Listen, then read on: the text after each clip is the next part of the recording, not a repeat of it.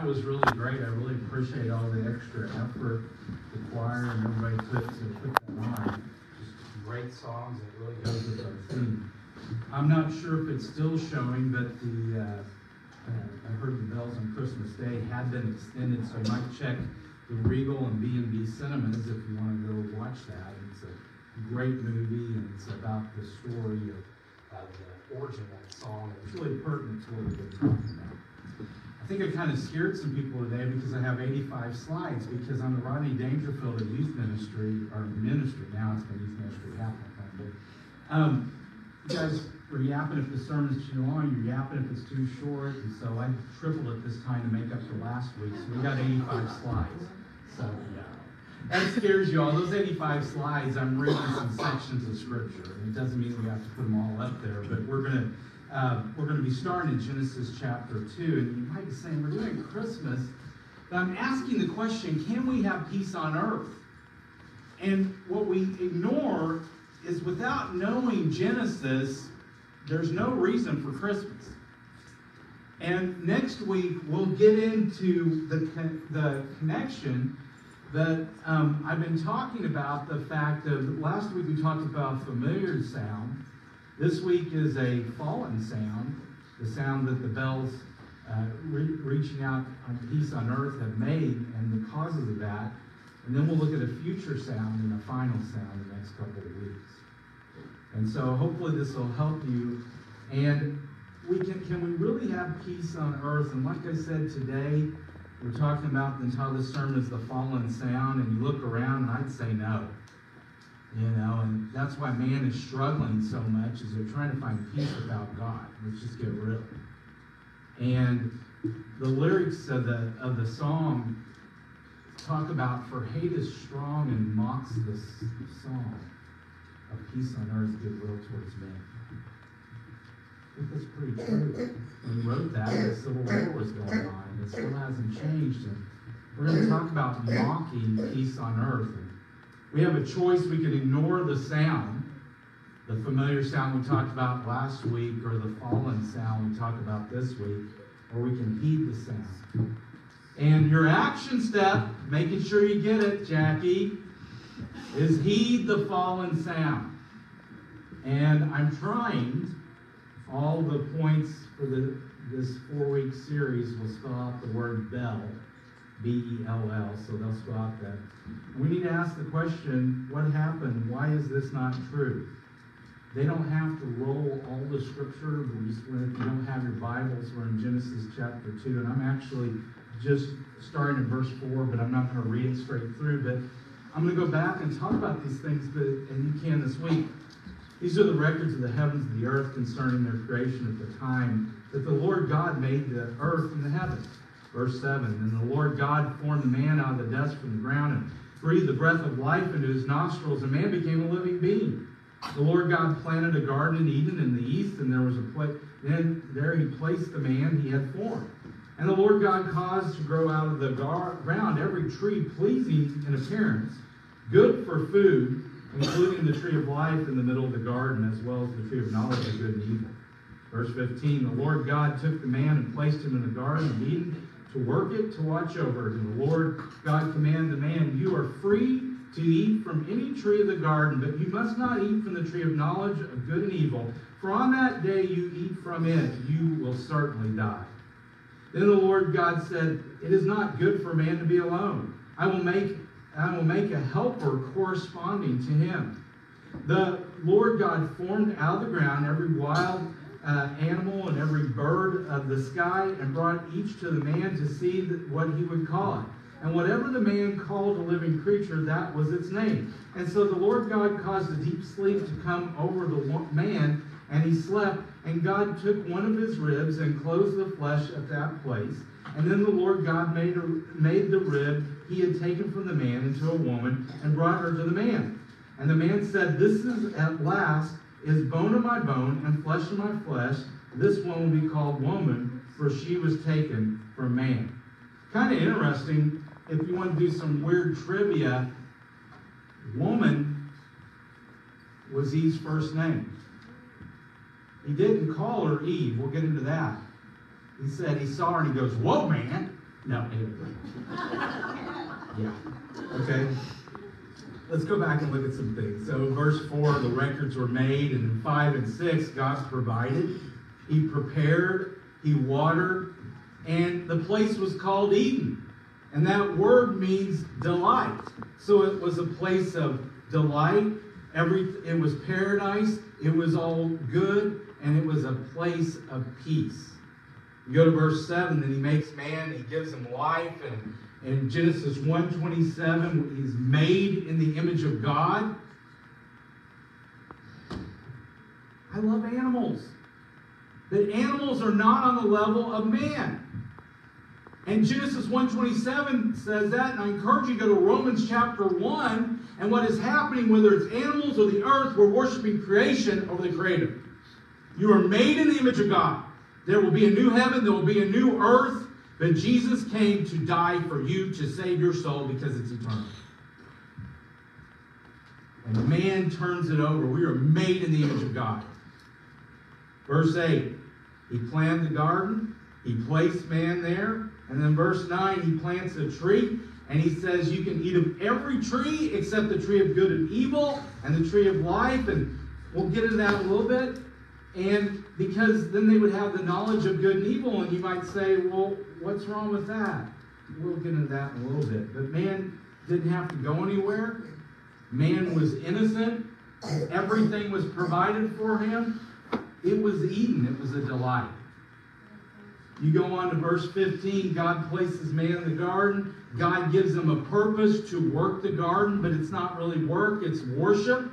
He's the caretaker. He's in charge of naming the animals, and he figures out one of these things is not like the other, and it's like everybody else has got a mate, but there's nobody for me. And God cares enough that he says, hey, we need to provide man with a woman, two aspects of God that complement each other. Guess what? They're different.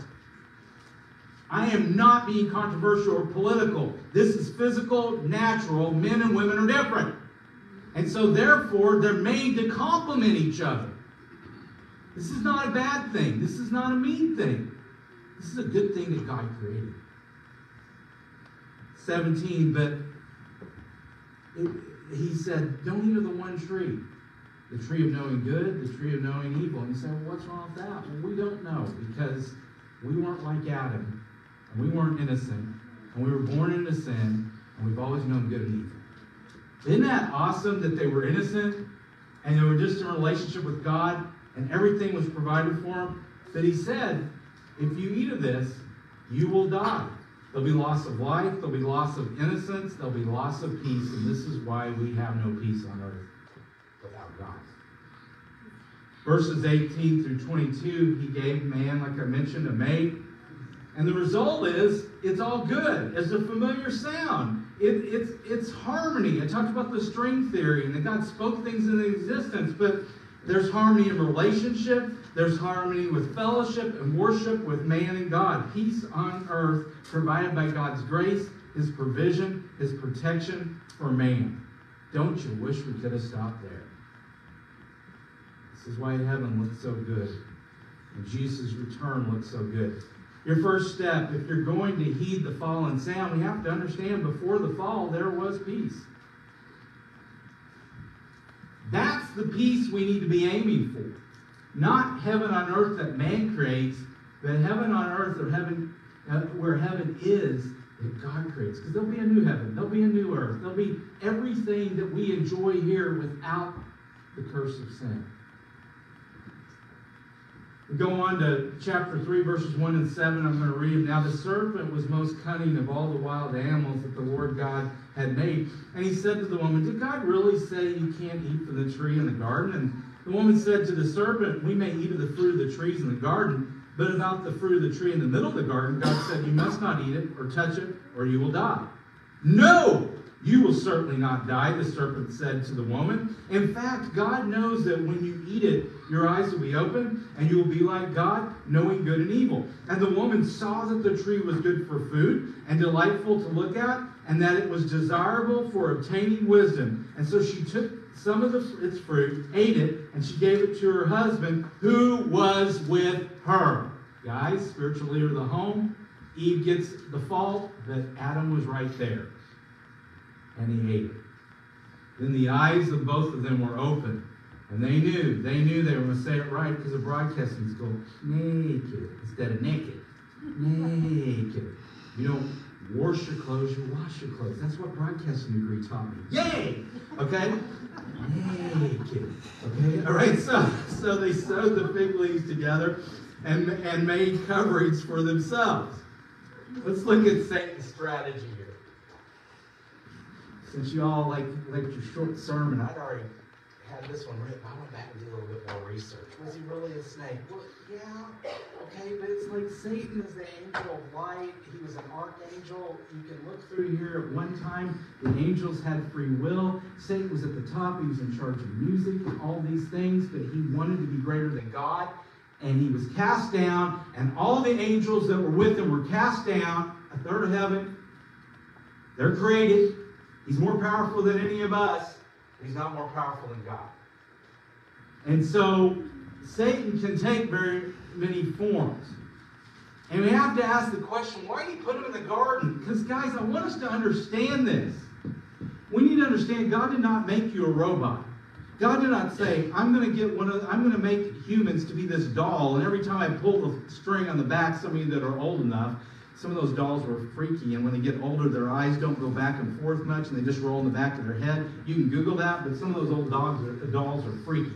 Okay? Then you would pull the string, and they'd say, I love you. How's it going? Whatever. Okay? But here's the deal God didn't design man like that. God designed Adam with the choice to choose to obey him or not. And so, therefore, it's going to blow your mind. Did God, did God create evil? No. But God had to create the possibility for man to choose evil if we were going to have free will. And so, therefore, we know Satan will be routed. And we know God is not mean, but there are tests that will happen and things like that to see are you going to follow God or not? He gave him instructions. Satan's there. And so he he was created a choice. He had lost that choice. And so we see that in verse 1. And he's more cunning, obviously deceitful. He's an angel of light. And then you go to verses 2 and 3.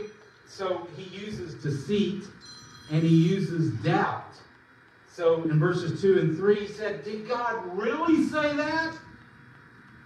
Guys, this is Satan's main strategy is doubt. Because in Matthew 4 4, when Jesus is in the wilderness for 40 days and 40 nights, and Satan said, you know, trying to get uh, Jesus to doubt, Jesus said, God said, Man shall not live by bread alone, but every word that proceeds out of the mouth of God. I don't care what time we're living in, the devil will always try to say, Can you really mean that?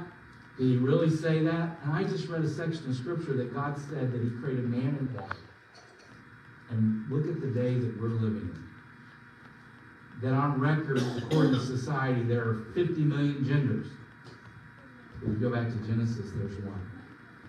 And so, this is what Satan does. Did God really say that? And then he goes to this. Did God really say that? But did he really mean it? He's saying this to her. And so he creates doubt. And look at her response in verses 2 and 3. His response, that's what God said. That's what he meant. And then he challenges it. Notice I kind of tried to use uh, inflection on it, but in, in my Bible, verse 4, Satan says no explanation point. He's adamant against God's absolutes. And he challenges and says, No, he didn't really mean that. Is that familiar in the American church? This is debatable. Things that we've followed for years are suddenly debatable or cultural. We're not talking about hairstyles. We're not talking about the concept of modesty. We're talking about hard truths that don't change. The God that says He's the same yesterday, today, and forever. And then Satan twists it. And that's what he does. He says, if you do do this, you know that God knows that you're going to be like him and you're going to not you're going to know good and evil. Boy, I wish we could go back to there. Some of you remember Christmases and things will bring you to memory, you know, and My wife and I go back and forth. I like the sound of an old record player and that sound, but she doesn't like the static. But I remember listening to those old records at my grandma's, going to sleep at Christmas Eve or whatever. And, and then there's, there's certain smells that are nostalgic and, you know, that innocence that of a child. Adam and Eve had that. there's a benefit from not knowing good and evil. You're innocent. I want us to understand if you go back this week and read chapter 2, God said that the fruit was good and it was good to eat and it was pleasurable to look at. But notice how Satan twisted it in Eve. It's like she saw that it was good. She saw that it, she common sense, hey, this will give me some calories. And then I want it. I want that wisdom. Even though I don't understand what's going to happen. And so, verse 4, we see the denial, and in verses 5, the dishonor, not following the word of God and being discontent. Eve was like, I want this. Your next fill in he the fallen sound means realize evil has a plan. John 10 10, the thief comes only to steal, kill, and destroy. Evil has a plan. And the plan is this if you don't know Christ, Satan wants to keep you away from receiving Christ so you can be in hell with him. But if you do know Christ, he wants you to water down what you believe, and he definitely doesn't want you to have to go and talk to other people about Christ, and he wants to set you on the bench and make you useless. His plan is John 10 10 becomes only to still kill, and destroy. But I like the last part of that. That, he, that God comes that we may have life and have it abundantly. Sometimes I forget Satan has a plan.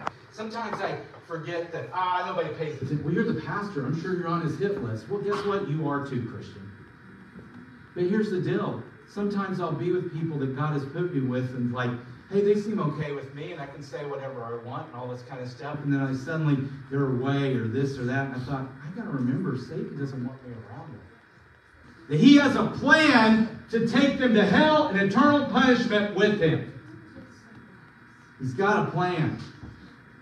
Genesis 3 uh, 6, the woman saw the tree, that it was good for food and delightful, and looked at it, and that it was desirable for obtaining wisdom. And she took some of the fruit and ate it, and she gave it to her husband who was with her, and he ate it. Again, the passion of over wants. Look at this. A lot of times we don't need to be looking at stuff. We need to divert our eyes. We need to change the channel physically and spiritually need to get out of that and flee that temptation. And she saw the tree that it was good for food. So notice how this every sin begins with a thought. So the practically, it is fruit. It's fruit. God made fruit, so why shouldn't we eat it? Okay, so check. And delightful look at. it. It's not bad fruit. It's not misshapen fruit. It is actually really good looking fruit. It's not bruised, it's just ripe, it's ready to go. It'll, it'll give me calories, all this kind of stuff. Common sense stops at a point with God. Obedience is the starting point. It's good to eat, looks good. I want it so I can obtain wisdom. More. So, looks good. The pride, I want it. I want that knowledge. And then the proselytizing.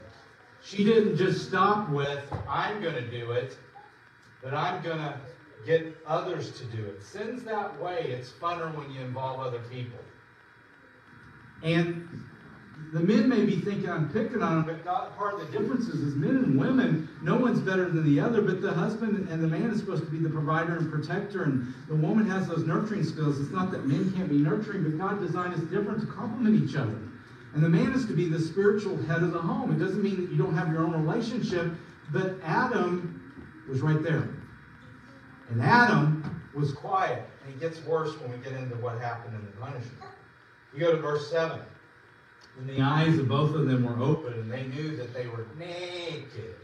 Okay, so they sewed the fig leaves together and made coverings for themselves. Loss of innocence led to them trying to cover their shame and fix it themselves. Doesn't work. I'll cover up my shame. Now I know what shame is. Didn't know what shame was before. Some people should refigure out what shame is before they go out in that outfit, but we won't get into that. But Genesis uh, 3, verses 9 and 10, so the Lord God, uh, so now we're going to see what happens. So the Lord God called out to man and said to him, Where, where are you? And he said, I heard you in the garden, and I was afraid because I was naked, so I hid. Okay? The sound of God. They would walk with God. This is Jesus, showing the Trinity right in Genesis. The calling of peace, a familiar sound. Hey, it's time for our daily walk. It's time for our fellowship in this place of delight. And notice he's calling out also for repentance. Where are you at? God knows exactly where you're at. But yet we try to hide it and we try to hide from him. We try to hide from everybody else. That's one thing. But this is why I try to get really real with God because he knows where I'm at anyway. And what good are we doing? It's like when you're playing hide and seek with a little kid and, and they're, they're trying to look, stand like me behind here, like they're tall enough. It's like, can you see me? You got to fake that you can't see them. Sorry, kids, we're faking it. Okay, we can see you. You need to hide better. Okay, but here's the deal. As you get older, then the places people can hide. What are you doing in that muffler of a car? I don't know. But here's the deal. We do that with God. Can you see me? Just because my eyes are covered, God can't see me? We got to get real. But notice what's really sad. You go to verse 9. So the Lord God called out to the man, Where are you at? Verse 10, he said, I heard you in the garden. I was afraid because I was naked, and so I hid myself. Man's response. He covers himself. He tries to cover his shame. Then he tries to hide himself from God. And now he is afraid of God, the fear and respect from God that he talks about in the New Testament. Why do we fear man that can just end our lives when we need to fear God that can both damn soul and spirit and body to hell? It wasn't the fact of being at this point there was no redemption. That's next week. We'll talk about that, the future sound. But fear. C.S. Lewis said in his book, The Great Divorce, there is but one good, there is God. Everything else is good when it looks to him and bad when it turns from him. Read that again. There is but one good, that is God. Everything else is good when it looks to him, but bad when it turns from him. And that's exactly what happened here. And that's the life in the pit of hell. Yeah, everything God made is good, but man messed it up, and Jesus has to redeem it. So the great the reckoning we see in verses 11 through 13. Then he asked, Who told you that you were naked? They're using that word a lot, man. Did they eat from the tree that I commanded you not to eat from? And the man replied, No, I want to do it in slang. But that woman you gave me to be with me, she gave me some fruit from the tree and I ate it. How sad is that? Adam is not being a real man, and he's the first man. And he's not setting a good example. He's basically saying, God, it's your fault because you gave her to me, and it's her fault. So the Lord God asked, asked the woman, uh, What have you done? And the woman said, The serpent deceived me and I ate it. Well, they're getting back to the start of it, but they all have responsibility in it. And so God is calling for clarity. He's calling for them to confess. And Adam's being a coward, and, and they're playing the blame game. And there's no peace until we reconcile our part and our ownership. And then they ask the woman, and she blames the snake, and they all have a part in it. But your next fill in, part of heeding the fallen sound means we must look, you must look to your responsibility first. Yeah, I'm the pastor and I'm responsible for what I preach to you, but you're on your own as far as when you answer to God. You're responsible for your story. I'm responsible for my story. And it's not going to be what they did or what this person did. He's looking at you, and we have to answer for ourselves. And if we're going to heed the sound of the fall, and this is the problem we're having, is nobody wants to look to their responsibility. It's always somebody else's fault. What happened? Let's look at the result of the fall in verse 14. So the Lord God said to the serpent, Because you've done this, you're cursed more than any other livestock, more than any wild animal. You will move on your belly and eat dust all the days of your life. I will put hostility between you and the woman, and between your offspring and her offspring. He will strike your head, and you will strike his heel. And he said to the woman, I will intensify your labor pains. You will bear children with painful effort. Your desire will be for your husband, yet he will rule over you. And he said to the man, Because you've listened to your wife and ate from the tree from which I commanded you, do not eat from it. The ground is cursed because of you. You will eat from, uh, from it by means of painful labor all the days of your life. It will produce thorns and thistles. I hate thistles for you, and you will eat the plants of the field. You will eat bread by the sweat of your brow until you return to the ground, since you have taken, since you were taken from it. For you are dust, and you will return to dust. Wow. No peace in nature. You see that in verse 14.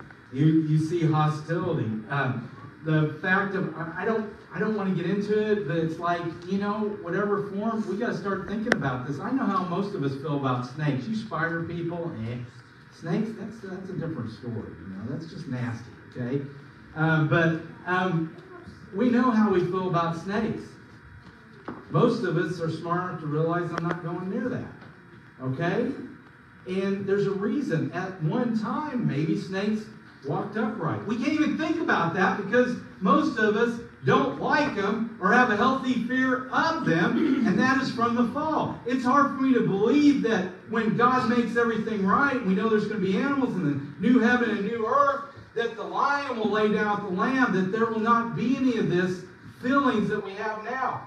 So Satan may have taken the form. There's, there's two things that are happening here. Whatever the snake looked like before, it's now on the ground and it's something we're not going to like. And it's adversarial. But Satan, when we talk about what's happening to him, that word eat the dust is both physical and spiritual. Yeah, the snake's down there in the dust. But it also means that they will eat punishment, talking about Satan. And so there's a spiritual and a physical, and both of them are cursed. And we see that creation is cursed. And then we see in 15 that the, there's no peace in creation. And 14, there's no peace in marriage. You go to Ephesians chapter 5 and look at the relationship between a man and a woman in marriage. And both of these are forms of love, but men and women are different. Men want to be respected and women want to be loved, and both of them are love. But we're different on how we receive love. What happens with us dads? The older we get, the funner we are. Dad can't do nothing, you know, or we just want that respect. And then you got, we're in 2000, whatever, 22, and women are just now making advances in being treated the same, and there's nothing wrong with that because we know in, in God's society there's neither Jew nor Greek nor man nor woman. In God's eyes, we're the same, but yet different. We complement each other. But the reason there's been struggles and women have been abused and all these things happen right here. And that they would have worked together. And those of you that have been married long enough, it takes you and your spouse and the Holy Spirit and every day to work together. Can you imagine in a garden you wouldn't have those struggles? And now the man's desire is to rule over the woman, and he's physically stronger and all these kind of things. And, and this is part of the fall. No peace in marriage. And then pain in life. No peace. I, I mean, like I said, childbirth probably would have been a little hiccup. Oh, I burped and I had a baby or whatever. But you women, would probably be a line to smack Eve, you know? Those of you that had your 20 hour births and, and you barely got the kid here. And I'm not making light of it. I'm just saying some people have stories. And the thing about it is, is uh, there may be a line to smack Eve, you know? It's like, thanks a lot, sis. But, you know, that physical pain. And then in marriage, and then in work, you're going to work for that food and you're going to work hard. And there's nothing wrong with work. He was doing work in the garden, but it was worship. And God was providing and it was it was usefulness. But now it's to get by. And it's not just that, the ground's not going to be that easy to work. And guess what? There weren't weeds. And I talk about my nemesis, the sweet gums, but it must have been some form of candy. Everybody keeps talking about questions they're going to ask in heaven. And some are kind of not. I might ask God, hey, was sweet gum a candy before the fall? I'd like to know because, okay, anyway, that's not going to matter. But you see what I'm saying? Thistles. Anybody that's worked on a farm and you got the job of clearing thistles before they sprayed or cut, you know what I'm talking about. Anybody that's OCD about thistles on their farm, Not saying my, my wife's family was, but they were. You had to walk around 600 acres with a trash bag, cut the heads off, make sure you didn't get it didn't blow away, and get them into that plastic sack so they get killed. All that kind of stuff. Yeah, I don't like thistles, and that's because of the fall. Think about it. Got to work hard just to barely eat. I'm going to have obstacles in my way. Not good. Let's look at the results. So now they've got all this loss in relationship. They've got this loss, and we're going to get back into chapter 3 next week when we talk about the future sound. But then let's see the result in verse 21. The Lord God made clothing from skins for the man and his woman, and he clothed them. The Lord God said, Since man was become like one of us, knowing good and evil, he must not reach out and take the tree of, of life and eat and live forever. So the Lord God sent him away from the Garden of Eden to work the ground from which he was taken. And he drove the man out and stationed the cherubim and the flaming and the flaming whirling sword east of the Garden of Eden to guard the way to the tree of life. How hopeless is that?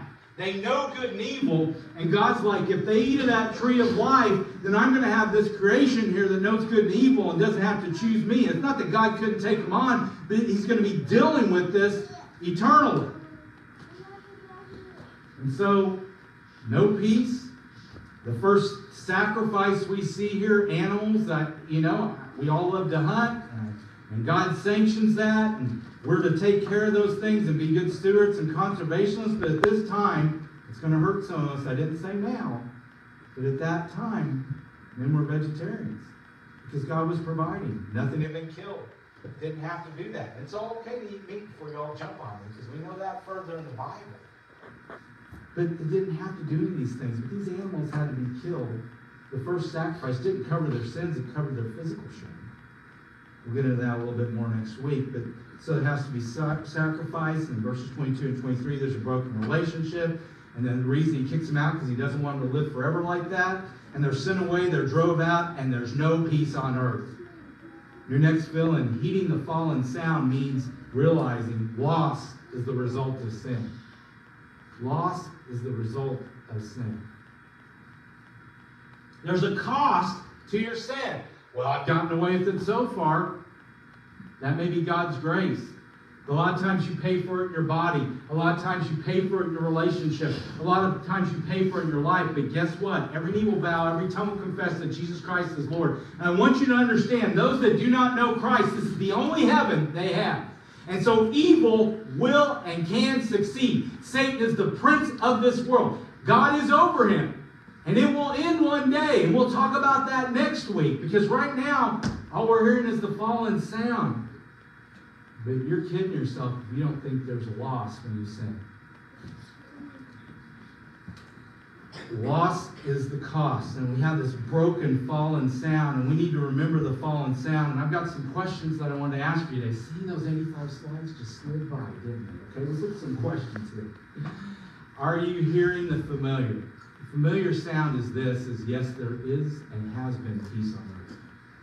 That sound in Romans talks about all of creation is groaning. They know it's not right. And I know you hear it, but you may be trying to drown it out with stuff that will not fill your life with peace. Next question. Are you aware of evil's plan? I told you there's sometimes I'll be hanging around with, I call them my list of people that God's put me with. I'm like, why are they acting like this? Or why suddenly can't I get a hold of them? Or why suddenly is this like this? Guess what? He wants to steal, kill, and destroy. Anybody that doesn't know Christ, he wants to keep them a million miles away. And if you do know Christ, he wants to make you feel bad about your past. He wants to keep you involved in whatever you're involved in instead of focused on God. And he wants to bench you because Christians, you are dangerous. You are dangerous for the kingdom. And so are you aware that he has a plan? John 10 10 to still kill and destroy. I have, I have come to give you life and I have given abundantly the other part of the verse. Next question. Are you taking responsibility? In our society today, all you got to do, I wouldn't, is watch a reality show.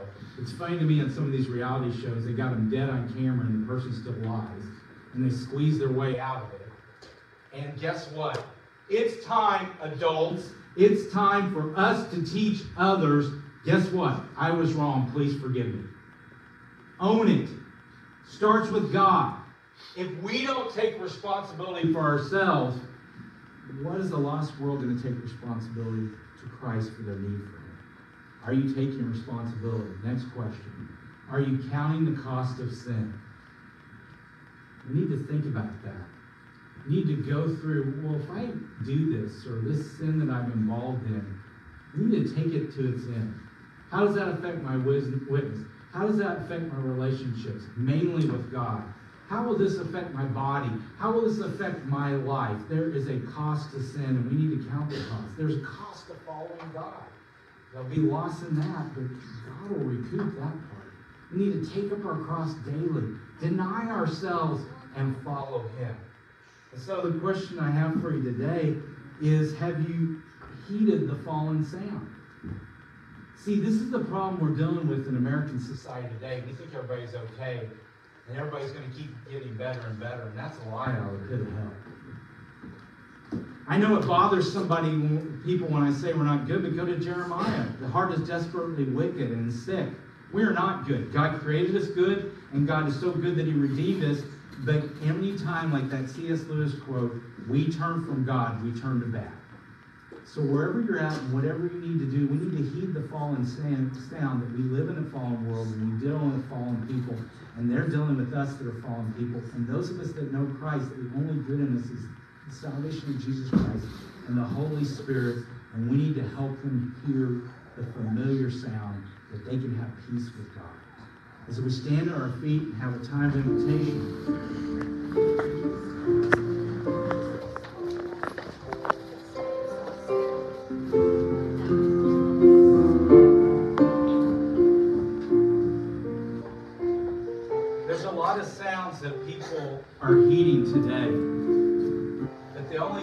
That we need to heed is the sound of God calling us to salvation and the sound of God calling us to follow Him daily through His Spirit. Lord, I ask, however, we need to be obedient today, being a part of this local body of, of imperfect unbelievers. Dear Lord, I pray if we need salvation, we'll choose it today. I pray if there's a need that we'll just lay it out from you and realize and heed in our fallenness that we need you. In your name, Jesus. Amen.